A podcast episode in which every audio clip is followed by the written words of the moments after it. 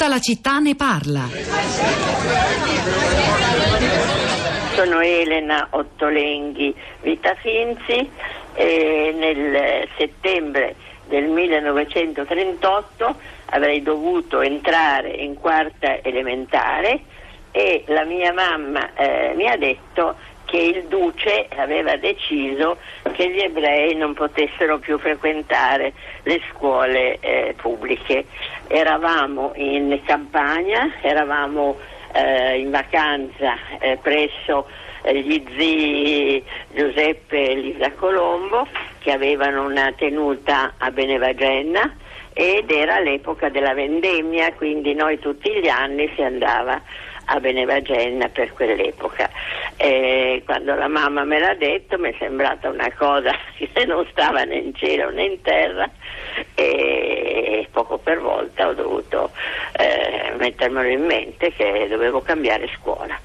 Io avevo frequentato la scuola Rignon, che era vicino a casa mia a Torino e che c'è ancora, e adoravo la mia maestra, ero molto amica delle mie compagne.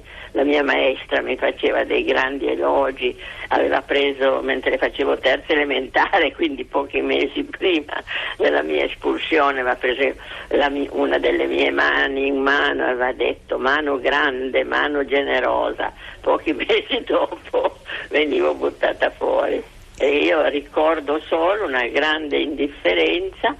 Eh, solo molti anni dopo ho incontrato una mia compagna di allora che mi ha raccontato che lei il primo giorno di quarta elementare ha detto mancano tre bambine, Elena, Nora e Andreina, e la maestra ha fatto shhh, allora lei è stata zitta, è andata a casa e ha ripetuto la stessa cosa, e i genitori le hanno detto non sono affari tuoi, non fare domande, e perciò lei è rimasta zitta fino a che è diventata grande e ha capito. Una grande indifferenza da parte di tutti, eh, salvo di due maestre che non erano le maestre della mia sezione, perciò non avrebbero avuto doveri, si chiamavano sorelle Gallo, le incontravo in via Sacchi e loro mi fermavano: come stai Elena, come ti trovi nella nuova scuola?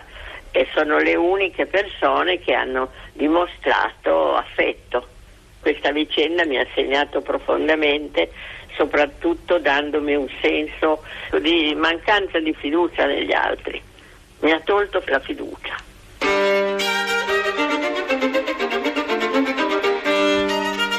E ancora il dolore e l'indifferenza, come nella testimonianza di Furio Colombo che abbiamo ascoltato poco fa. Sono eh, altre due dei tasselli, dei venti passi di cui si compone questa giornata per Radio tre. Il primo giorno di non scuola. Oggi tanti bambini e ragazzi italiani vanno davvero a scuola. Nel duemiladiciotto, ottanta anni fa, eh, molti loro coetanei scoprirono di non poterci andare più in quanto ebrei. Ah, di questo stiamo parlando, su questo stanno arrivando tanti messaggi degli ascoltatori di Tutta la città ne parla questa mattina. E immagino che sui social network se ne sia discusso parecchio. Rosa Polacco. Ciao Pietro, buongiorno, buongiorno a tutti. Sì, se ne è discusso, ma anche e soprattutto in queste ore, in questi minuti, queste testimonianze di non scuola, che è anche un hashtag, se volete, che potete usare su Twitter per rintracciarle tutte queste testimonianze, che trovate naturalmente anche su, sul, sul nostro sito, e stanno attraversando i commenti sulle varie bacheche eh, dei, dei social network, dei vari eh, profili nostri e degli ascoltatori. Per esempio c'è Angelica che da stamattina presto dice grazie per la bellissima puntata odierna di cui comincia, mi riferisco in particolar modo alle testimonianze relative alle leggi razziali, ascoltare, ascoltare i racconti di persone che ne hanno vissuto sulla loro pelle gli effetti ha reso concreto, tangibile quel momento storico, è stato commovente, grazie. E c'è anche Barbara che scrive il primo giorno di non scuola, ottanta anni dalle leggi razziali, grazie Radio tre. Ricordo qui anche Teresa Mattei che adolescente al liceo Michelangelo di Firenze si oppose alla lezione sulla razza e per questo fu bandita da tutte le scuole del regno, in piedi contro tutte le discriminazioni. eh, Donatella ci scrive sono nata nel millenovecentotrentanove e ricordo la sorella di mia madre che era la sorella più giovane di mia madre, che da quando le dissero Elena Bassani lei non può più venire a scuola non riuscì per tutta la vita a uscire da sola, soffrendo di agorafobia via. Ci ha scritto un libro Donatella, che si chiama Donatella Levi, su questa vicenda. Il libro si intitola Vuol sapere il nome vero o il nome falso? Ed è la storia di una bambina costretta eh, durante la guerra a nascondersi e a, e a fuggire cambiando nome. La voce degli ascoltatori, cominciamo da Luisa che ci parla da Genova. Buongiorno. Buongiorno. In breve se può, Luisa, abbiamo poco tempo. Grazie. Sì, sì, sì. Io nel millenovecentotrentotto eh, dovevo eh, frequentare la terza elementare. Quando andai a scuola non vidi più la mia maestra eh, di prima e seconda elementare, ma una maestra Eh, vestita da fascista eh, che mi mise molta mh, perché molta paura, però andai a scuola lo stesso. Dopo molti anni seppi che la mia maestra di prima e seconda elementare, che si chiamava di cognome Dina, era morta in un campo di concentramento di Auschwitz. E invece quel giorno di scuola con la nuova maestra nessuno vi spiegò nulla? No, no, assolutamente niente. Poi in quei giorni era arrivato anche a, a casa un modulo che mia mamma doveva, che il capofamiglia doveva compilare. Mia mamma lo prese e c'era scritto che bisognava indicare la razza. E, e mia mamma, che era una donna molto semplice, diceva: che razza, che razza, che razza, di che razza sare, sare, saremo?